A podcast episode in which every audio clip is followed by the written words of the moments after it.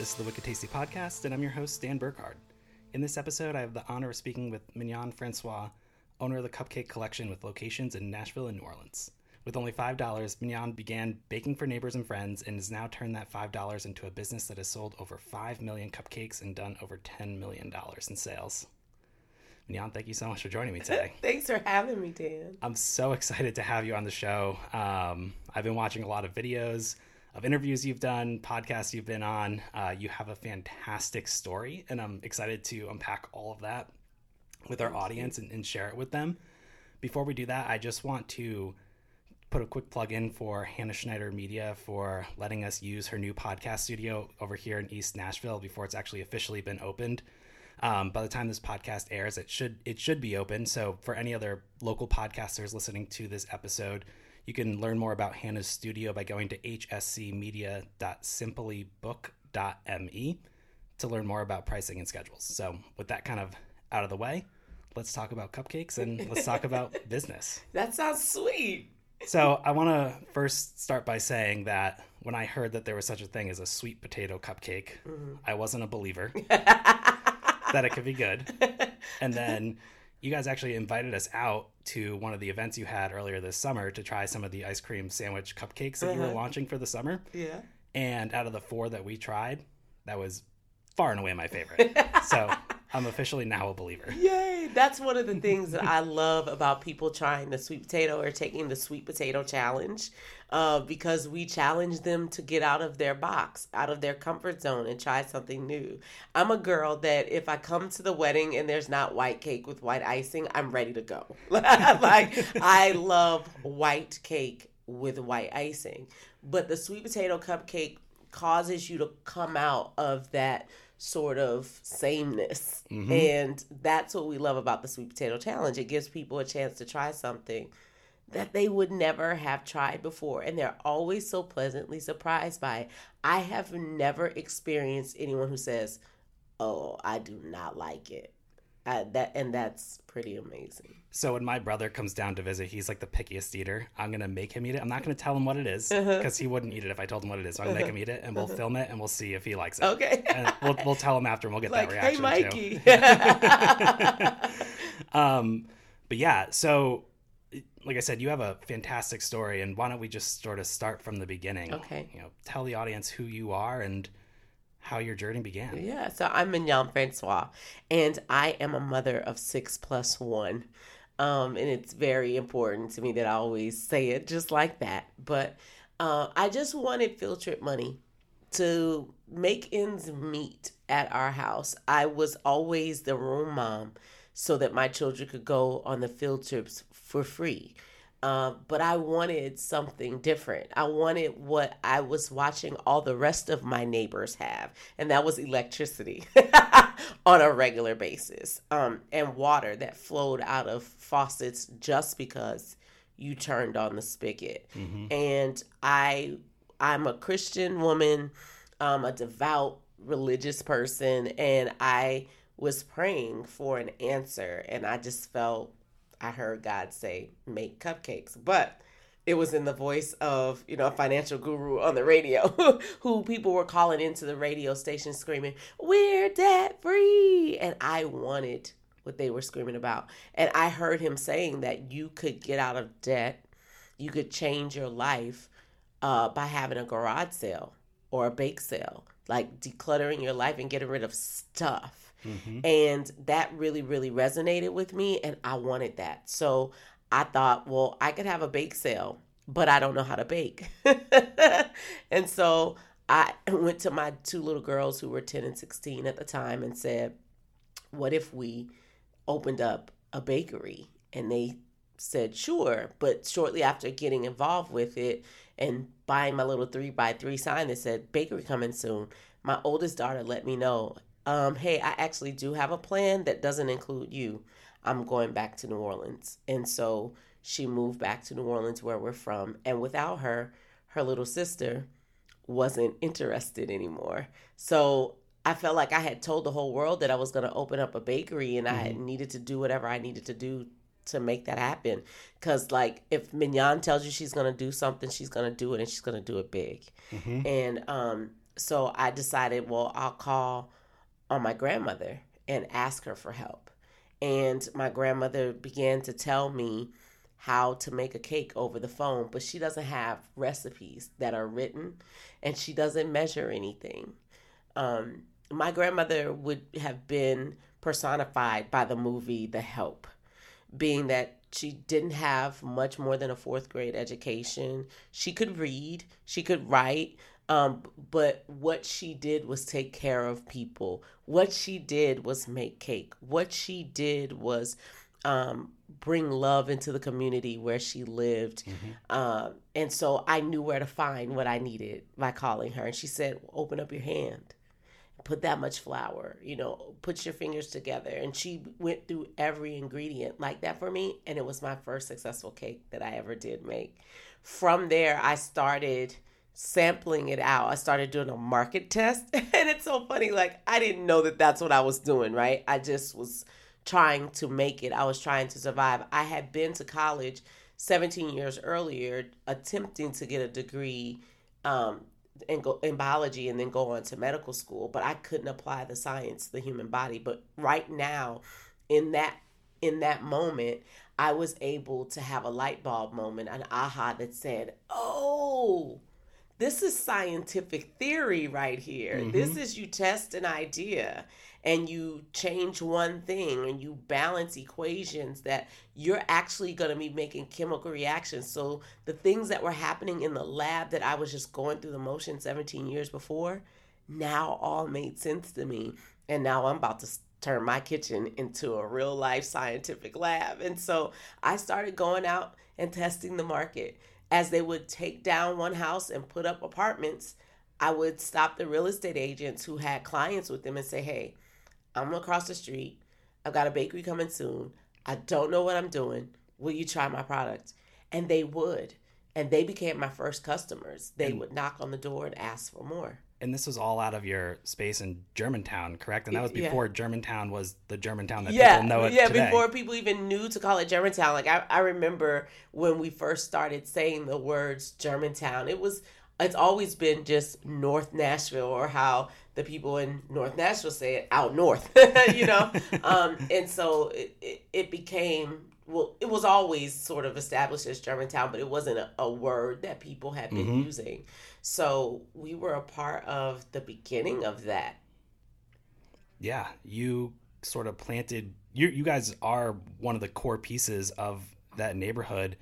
And I think one of the things that's inspiring to me is – when I've heard you talk on other interviews, when I've read about you, you take pride in the fact that you're a part of the community. You're doing this because you want to give back to the community. You want to help mentor those who can then follow in your footsteps and go on to do great things themselves. Yes, like that is the pillar of what the Cupcake Collection actually exists to do. Our vision for the Cupcake Collection is to be a lighthouse in the community for what good business looks like. Mm-hmm. And we want to light the way for other entrepreneurs to follow on this path that we forged.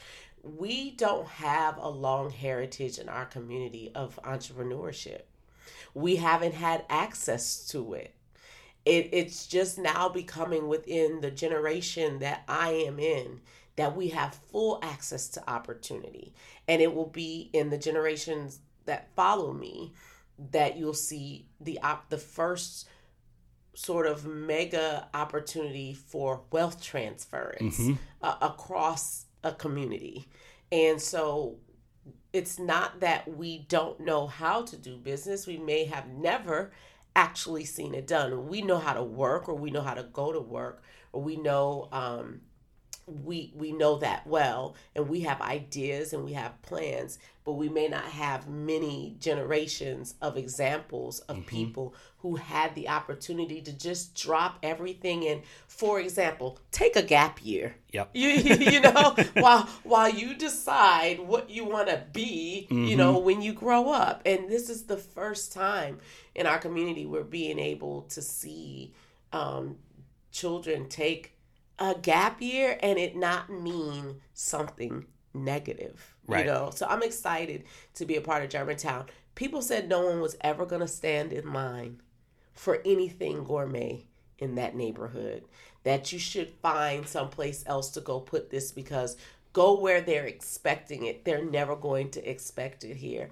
And I'm so grateful that I didn't have enough to go follow where everyone else was telling me I should go mm-hmm. because that's exactly what I would have done. I mean, I actually was trying to afford a, a commercial space somewhere else, but I couldn't afford it. And it ends up being a blessing that I couldn't afford it, that I had to work with what I had to get to where I wanted to be. And it has been the best location. I couldn't be smarter to be there. It's funny because, like, I'm new to Nashville, and when I think of Germantown, like, that is arguably probably the nicest in terms of fine dining neighborhood in in the city. So like mm-hmm. to imagine it as a place where people are saying no one's going to come to this part of town for gourmet food is, is kind of funny. The the store that you guys have over in Germantown now is that the actual original shop or have you relocated? That's the original shop. It's the place where I raised my children.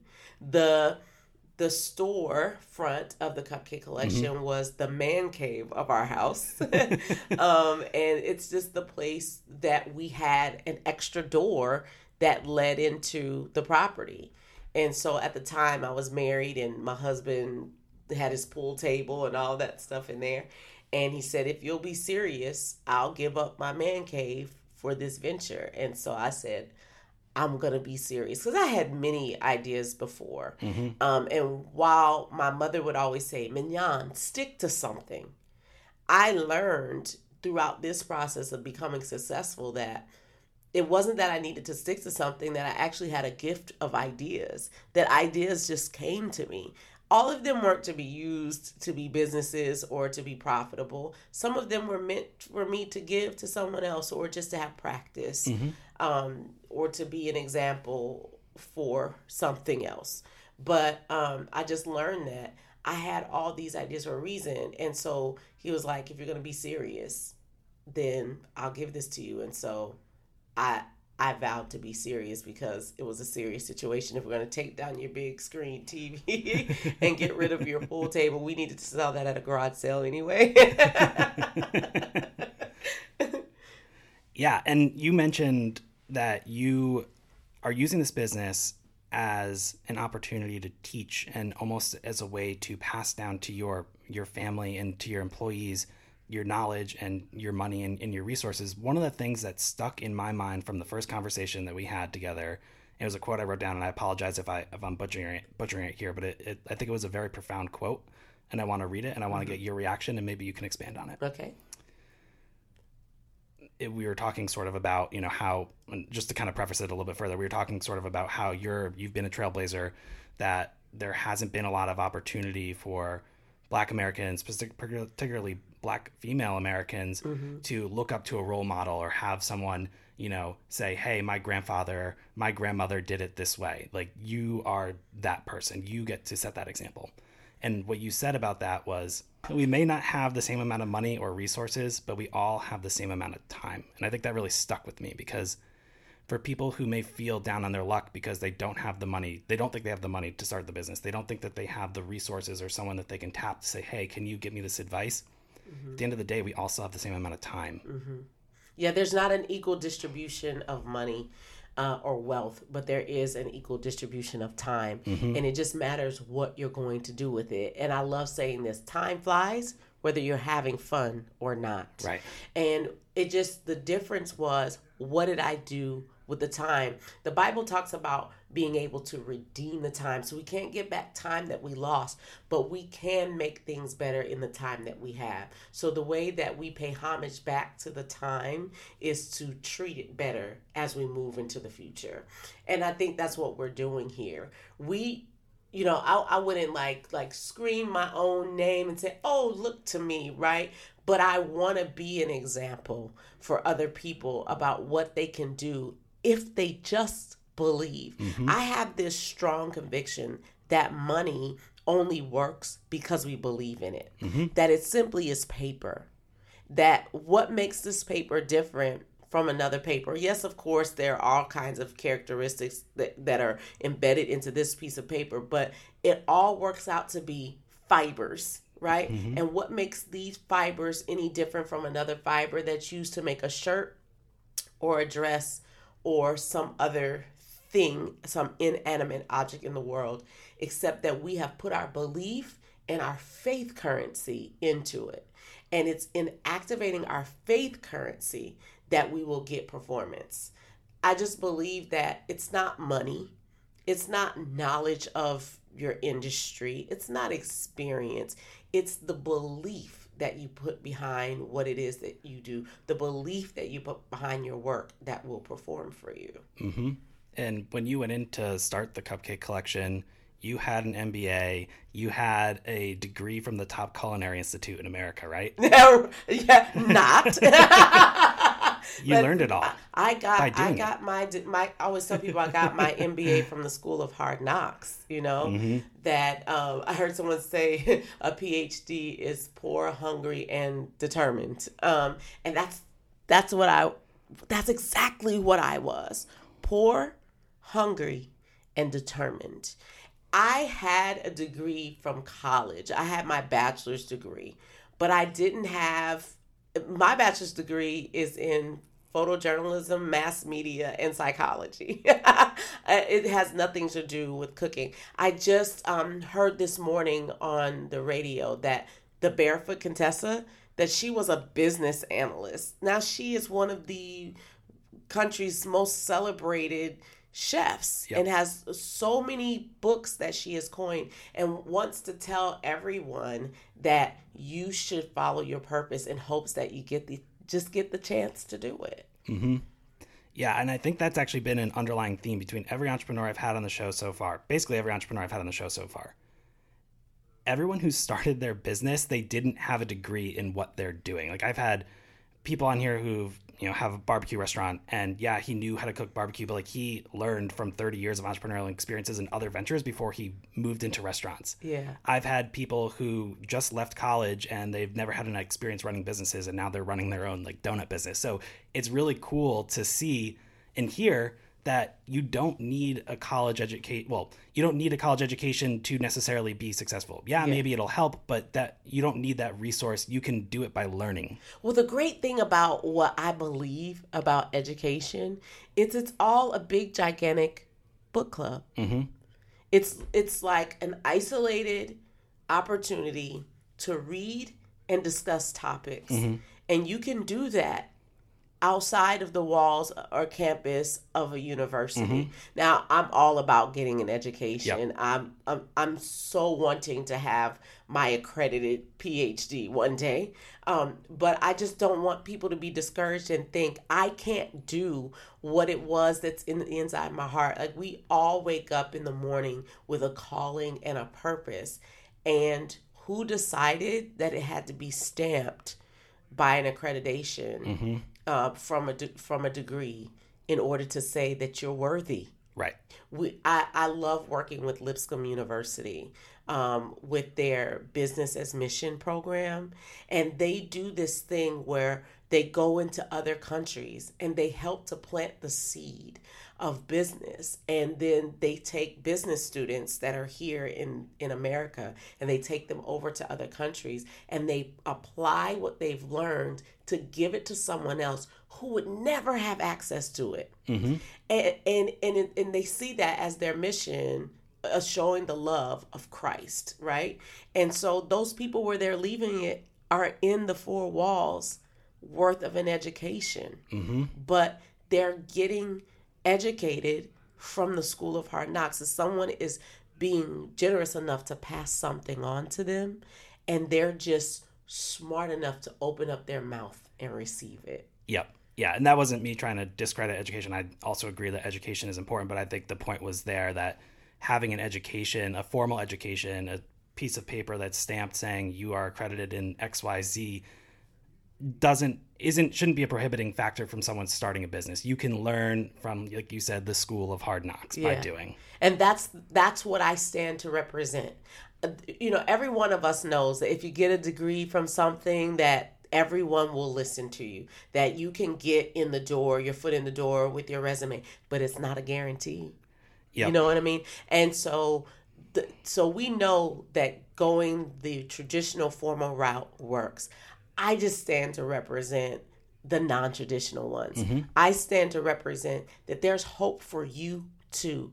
When you don't have enough money to go get that education, or you don't have the resources that it takes, because maybe you're like me, you're a mom that has children mm-hmm. and right now your priority is to those children and maybe my opportunity is going to come when my children grow up mm-hmm. or maybe my opportunity is going to come after i finish taking care of everybody else and i'm just here to represent that that small voice that one voice doesn't have the opportunity to say hey i did it I did it while I was raising my children. I did it because we were hungry and that we were desperate and we wanted something better for ourselves. Like if everybody else was getting it, doggone it, I deserve to get a piece of it too. Mm-hmm.